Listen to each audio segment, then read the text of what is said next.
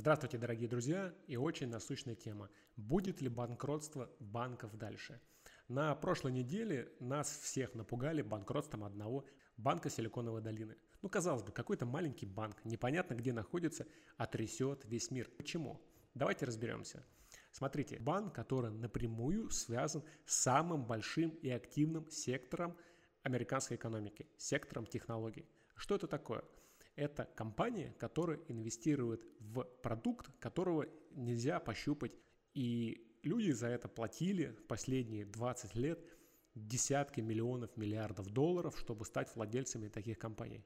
Налоги дел двигают мир вперед. Казалось бы, очевидный факт.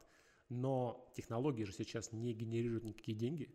Да, Facebook, он зарабатывает сейчас миллиарды долларов, но не забываем, что до этого он 15 лет ничего не зарабатывал. Также и другие компании. Вся суть компании технологического сектора заключается в том, что они берут деньги сейчас, чтобы потом заработать через 5, 10, 15 лет. Вот представьте, к вам приходят и говорят, дай, пожалуйста, миллион долларов, и на этот миллион долларов ты получишь 3 через 5 или через 10 лет. Но, по крайней мере, вы думаете, хорошо, ставки низкие, инфляция низкая, что, собственно, с этими деньгами будет? Миллион сейчас, через 5 лет, это, в принципе, тот же самый миллион. Поэтому таким компаниям охотно давали деньги, деньги были супер дешевые, инфляция была очень низкая. Потом приходит высокая инфляция, 2022 год. На фоне высокой инфляции Центральный банк повышает ставки, делает деньги очень дорогими. Сначала деньги были дешевые, сейчас деньги дорогие. Высокая ставка, дорогие деньги – это, собственно, коктейль для э, коктейль Молотова да, для технологического сектора. Представьте, ваш миллион долларов, который вы дали в этом году, не будет стоить столько же через 5 лет. Через 5 лет инфляция его съест. От вашего миллиона останется 1300. Поэтому, когда вам предлагают, что дай миллион сейчас, через 3 года, там, через 5 получишь 3, вас это уже не устраивает. Вы говорите, а-а, что это такое, слушай, давай мне там 3 миллиона, дай мне сейчас, я тебе даю сейчас миллион, а ты верни мне в 10, верни мне 20 через 5 лет, тогда мне интересно. Но ведь никто не вернет. Как они могут вам обещать 20 иксов, 2000%, когда э, экономика падает? Что делать, да? Они начинают бегать по рынку, эти компании, и искать деньги. Дай денег, дай денег. Объясняют, ну посмотри, вот мы сейчас, да, ничего не зарабатываем. У нас сейчас нет никаких денег, но нам нужно платить зарплату. Друзья, не забываем, да, что стоимость э, одного программиста в Америке, хорошего программиста, это 120 тысяч долларов в год. А стоимость классного программиста 300 тысяч долларов в год.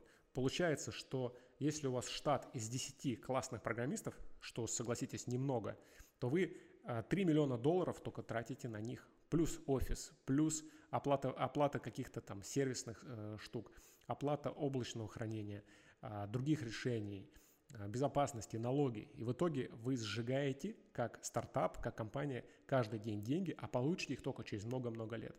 Инвесторов это, естественно, не устраивает. Они видят высокую инфляцию, они понимают, что высокая инфляция не останавливается. Они также видят, что деньги, скорее всего, вы не заработаете. Риски у вас колоссальные. Они говорят, слушай, я лучше сейчас вложусь в гособлигации, там стабильно 4,5-5% в долларах. Зачем ты мне со своим риском? И таких компаний отфутболивает. Получается, что сектор технологий начинает заваливаться, начинает падать. Любые банки, любые фонды, которые инвестировали в эти компании, они будут испытывать проблемы. Вот представляете, эти стартапы прибегают к банку и говорят, слушай, дай нам денег еще, нам нужно заплатить зарплаты. А банк говорит, слушай, а мне денег самому не дают, ко мне не идут.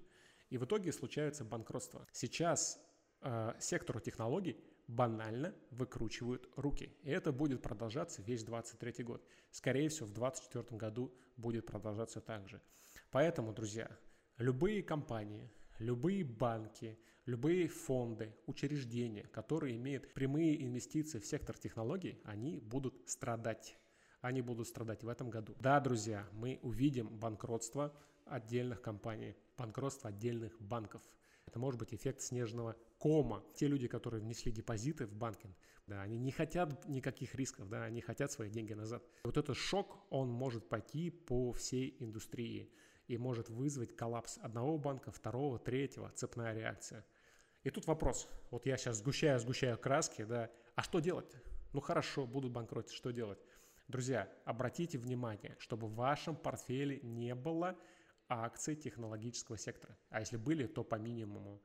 Это большой риск. Это был риск в 2022 году, это будет риск в 2023 году, скорее всего, в 2024 тоже. Поэтому минимизируйте подобного рода инвестиции, следите за ними внимательнее, переложите деньги в другие активы, которые э, менее подвержены подобным колебаниям.